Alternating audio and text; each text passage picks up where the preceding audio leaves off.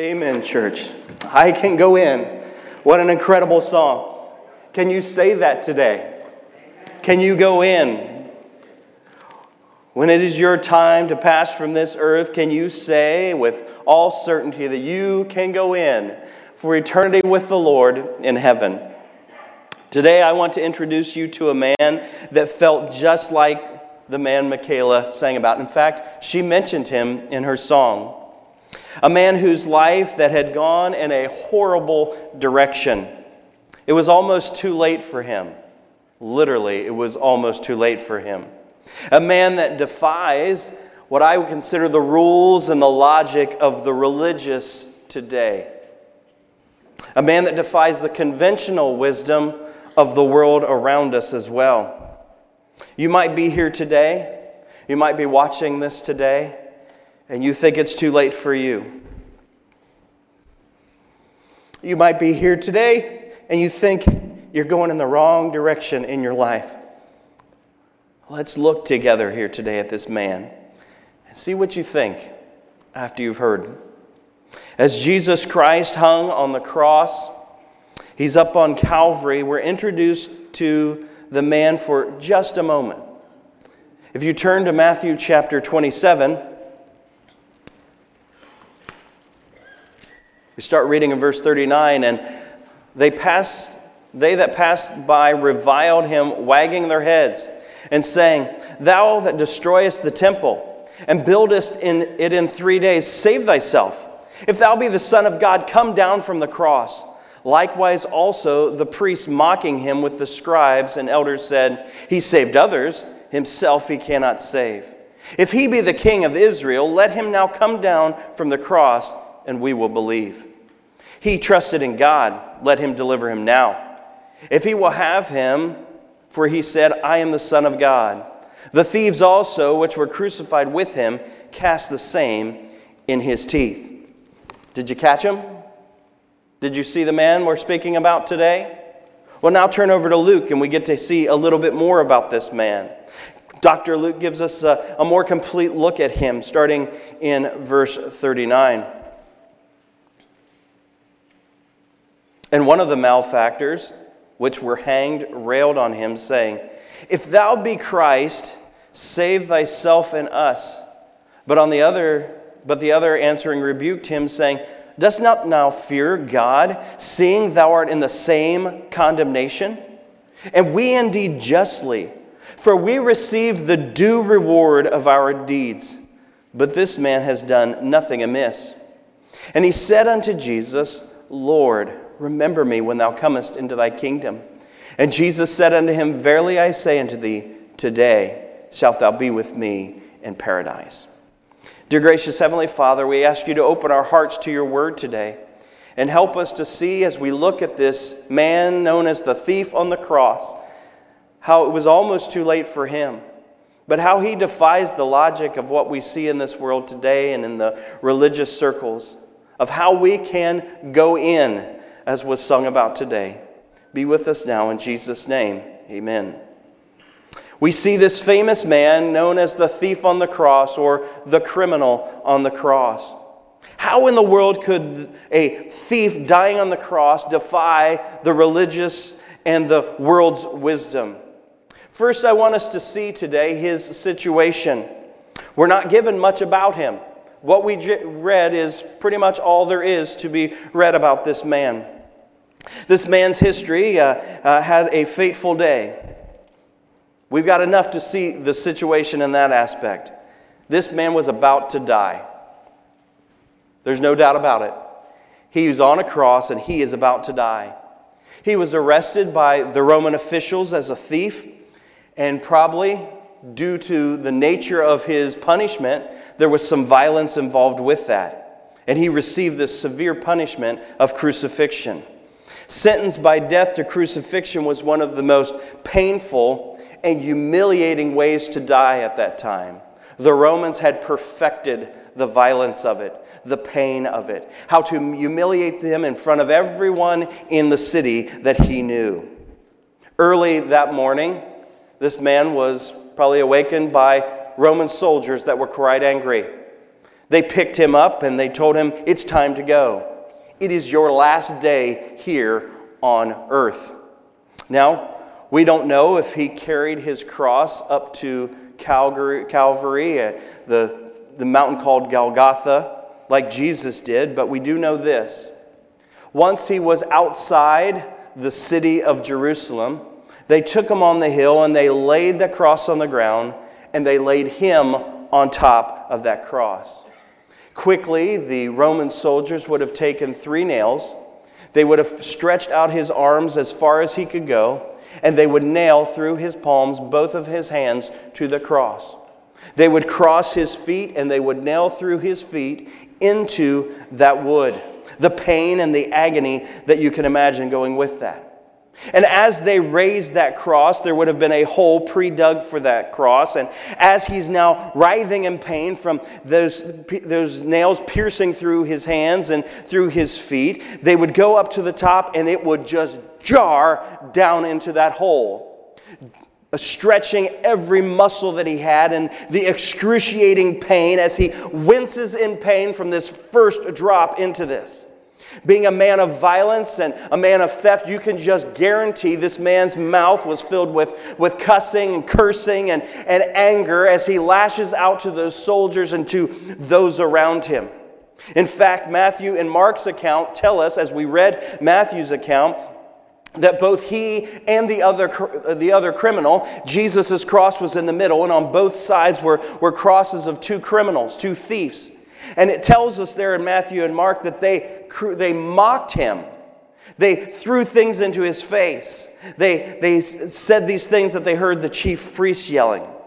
And that isn't that always the way it is when we are in pain and that when we are, we are hurting that we lash out at other people? It's one of those ways of getting it off of us and throwing it onto some, per, some other person.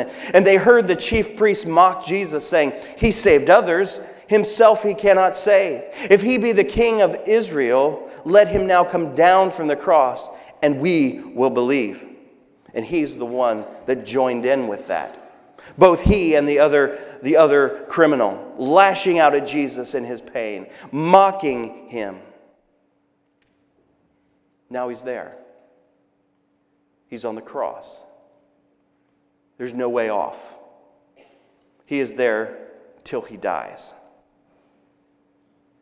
A few minutes go by, maybe five or ten minutes go by, and he tries to move. And as he's stretched out there, he has to push up on his feet that are have the nails through them and he is trying to gain a breath and pain shoots through his body Muscles are now cramping, and he is staying there, and he knows nothing is going to change. We're told that often crucifixions, a person would be on the cross for a couple days in that kind of pain. Eventually, fever and infection would start to set in and would start to take over the mind and the, and the body, and the flies would be over the person's body. And there was no way for them to remove it. I'm sure in his mind at this point he's thinking, What have I done? What have I done? In his mind, it races through there, and in his pain, his conscience is now filled with regret. What have I done to myself? This might have been the way this man had always survived by, by stealing, and this time he just finally got caught. We don't know. This might be a very selfish man but by taking what he wanted in life and just going about his business. Or this is a man that maybe he was stealing to survive his own life or for those in his family. Either way, we don't know. We do know this death was getting closer for him. His mocking stopped. And the reality of who he was and what he had done hit him. We see a situation. And now, in this spot, we see his study of Jesus. He hears Jesus say, the verse that's on the screen Father, forgive them, for they know not what they do. Jesus speaks seven times while he's on the cross, and this is the very first thing Jesus says to those that are, that are mocking him, those that are persecuting him, those that are crucifying him. And we see a change in this man when he hears this Father, forgive them, for they know not what they do. Verse 39 and chapter 23 of Luke, we see there that he tells now the other criminal. He tells him that the other one that's being crucified with him, that, that had continued to rail on Jesus Christ, he yells at the thief and he starts to own up for what he has done and who he was. He says, Dost thou not fear God, seeing thou art in the same condemnation? We indeed justly, we deserve this. For we, have re- we receive our due reward of our deeds. But this man, hath done nothing amiss. At that moment, he knew he was being condemned for the sin that he had committed. Due reward for his deed, he says. And he was right. Because the Bible tells us, for the wages of sin is death. It is both death physically, as he was dying, but as they would soon find out, it is death spiritually as well. And in view of Jesus Christ, right there, he saw his deeds for what they were sin. Sin against God. Before anyone can truly be saved, they have to come under the conviction of sin. Realizing who we are and the Holy Spirit begins to work in this man's life, and the conviction of sin comes upon him. Judgment to come. And today, if you are living in your sin, I pray the Holy Spirit is convicting you at this moment to know you have sin in your life and you have sinned against a holy God. Well, how did this change happen in this man? He heard Jesus. He heard the words of Jesus when he said, Father, forgive them, for they know not what they do. He looked over and he sees Jesus hanging on the cross, and here's a man that has been beaten to where he is almost unrecognizable. He sees a thorn of crowns, a crown of thorns, sorry, that was pushed on his head. He looks over and it says that it tells us in all the Gospels that there's a sign posted above Jesus' head that read, This is Jesus, the King of the Jews. Jesus. Jesus. The name means Savior. His name means Savior. He heard Jesus say those words of forgiveness. And he's sitting there thinking, why is he here? I know why I'm here. He's done nothing amiss, he says. But why is he here? Can it be true? Can it be true that this is the man that is the Messiah? That he is the Savior? But, but look, look how he's treating those that are persecuting him. And at that time, as Jesus reaches out and says, Lord, forgive them, Jesus is literally painting the picture of the words that he had preached so many months earlier. When Jesus said, Lord, your, love your neighbor. Bless them that curse you. Do good to them that hate you. And pray for them which despitefully use you and persecute you. The very situation that Jesus found himself in. Jesus asked God to forgive him for what he had just done. He asked God to forgive the man on the cross for what he had just done.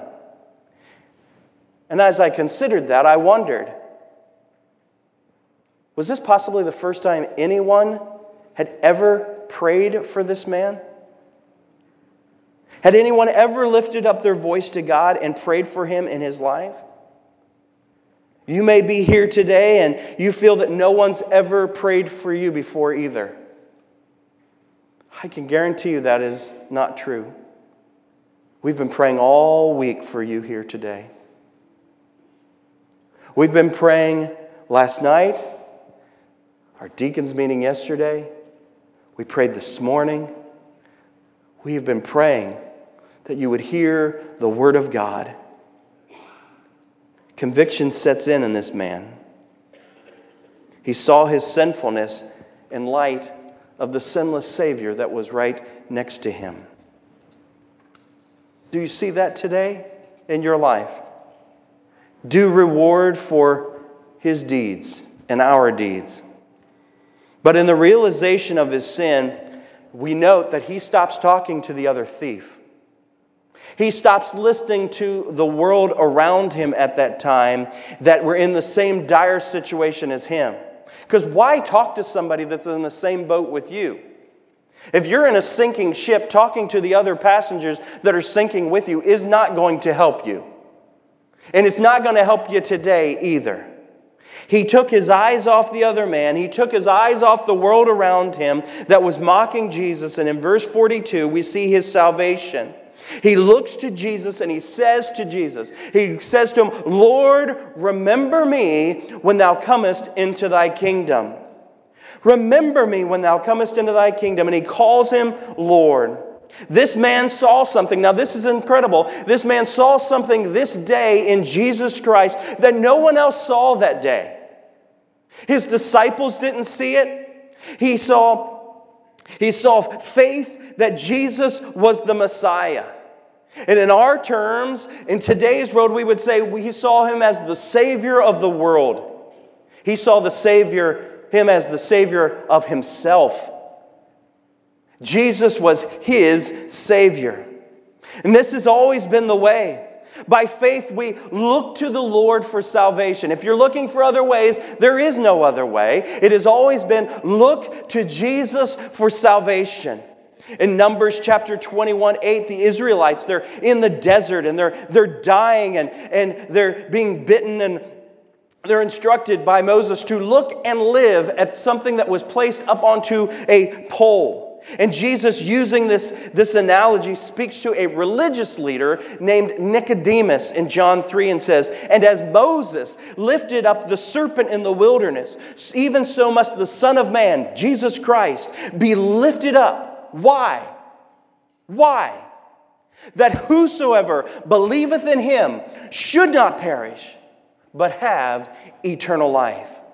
Look to Jesus lifted up on the cross dying for your sin and live.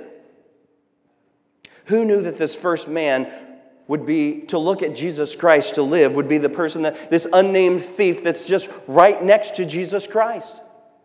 Who knew it was going to be him?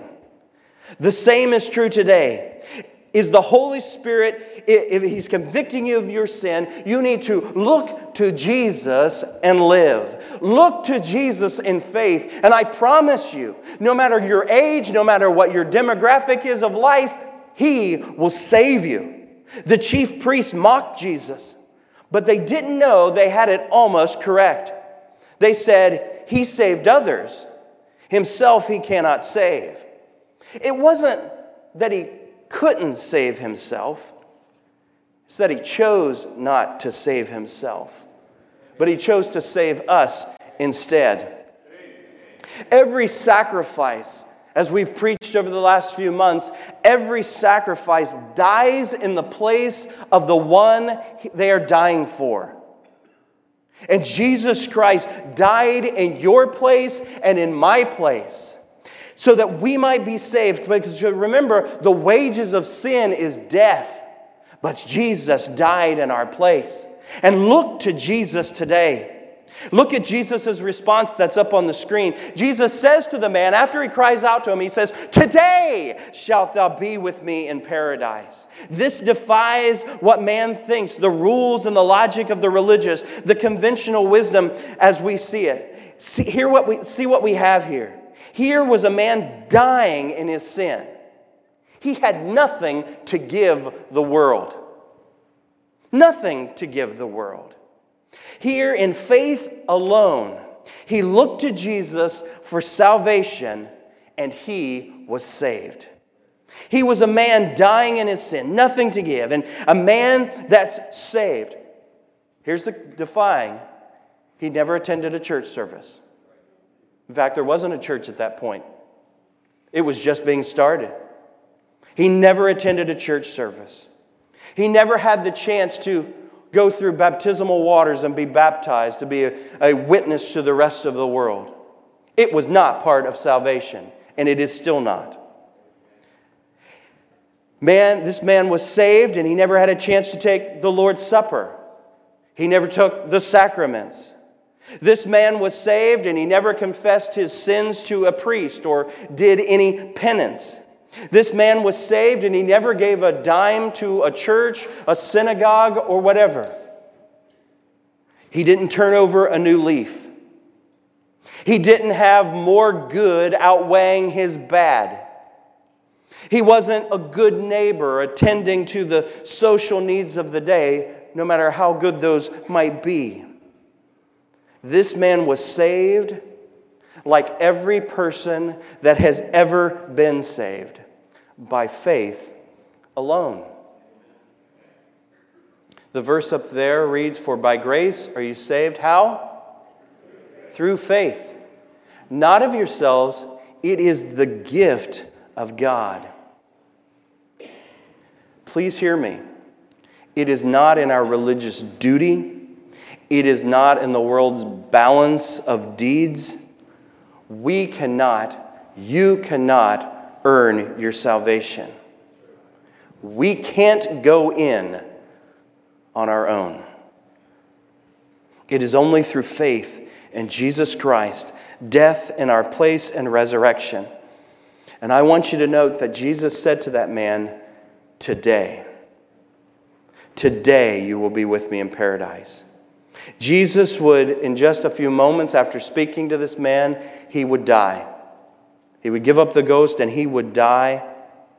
And Jesus promised him that he would see him that day. And so it was. And so it is with everyone that has placed their faith in Jesus Christ. When death comes for us, there is no purgatory, there is no soul sleep. It tells us in 2 Corinthians 5 8, absent from the body, present with the Lord. Today. Today we will be with the Lord when we, when we pass from this earth. And I, friend, I ask you to see this man. Everything was pointing him away from God. Everything. He's dying on the cross. It's just moments before he passes, and everything is pointing him away from God. But he listened to Jesus and he looked at him, and it made all the difference in the world. It would be just a few hours after Jesus passes that both he and the other thief would die. We're told in Scripture later on, because of the Jewish Sabbath that was coming up, that they would come alongside and try to speed up the crucifixion, and they would break both of the, the men's legs so that they could not push up to gain air, and they would both die. Death was certain for both men. The one thief that we've been speaking about, he believed. He believed in Jesus Christ, and he could sing, I can go in. And you know what? He's been in heaven with the Lord now for 2,000 years. Think about that. He will be there when we arrive. The other thief rejected Christ, mocked Christ. And just as our first thief is in heaven with the Lord, this man has remained in hell. And one day, death and hell will be cast into the lake of fire for eternity. God sees no joy in that. God commendeth his love toward us while we were yet sinners. Christ died for us. And he loved you so much, that's why he sent Jesus Christ. But both men had the same opportunity. The second man chose not to believe and to die in his sin. Now, you and I aren't hanging on crosses, and I'm very glad for that, and I'm sure you are as well. But death is looming in our life. It doesn't matter how old we are, death will come in our life, and we all have the same opportunity. The chief priests that were there that day, they had the opportunity to believe in Jesus Christ. The proconsul of that area, the chief leader, uh, Pilate, he had the opportunity to believe in Jesus Christ. The king Herod that was Jesus was sent to for a brief moment, he had an opportunity to believe in Jesus Christ. The soldiers that placed Jesus on the cross had an opportunity to believe in Jesus Christ. But only one man, the dying thief, chose to look and live. Friend, you have the same opportunity today. Will you put your faith in Jesus Christ? I'd ask you to bow your heads.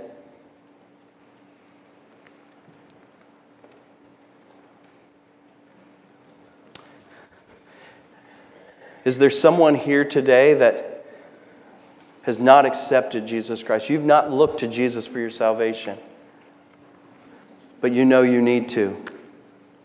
I'm not going to call you out, but would you, would you just raise your hand? I want to pray for you. Any here today that don't know Jesus Christ as their Savior? Anyone at all? I don't care if you've been coming to church here for decades. If this is your first day here, I promise you I will not embarrass you or call you out, but I want to pray for you. Anyone that doesn't know Christ. Amen. Dear Heavenly Father, as we come to this time of invitation, Dear Heavenly Father, I ask you to burden the hearts of those that don't know Christ, that they would reach out to you, that they would look to you for their salvation that they would pray and claiming Jesus as their Savior, realizing the sin in their life has separated them from you for eternity. Don't let them leave this place, dear Heavenly Father, before they, they, they speak to you and they pray to you. I ask you to just give them the courage, maybe to speak to one of our altar workers, that we could share with them out of the Word of God. Be with us as Christians that are here today, that we would have the courage, the boldness, and the love to reach out to those in our community and to our family and friends and share the good news of what Jesus Christ has done for us so that they can uh, believe as well. Be with us now at this time of invitation. In Jesus' name, amen.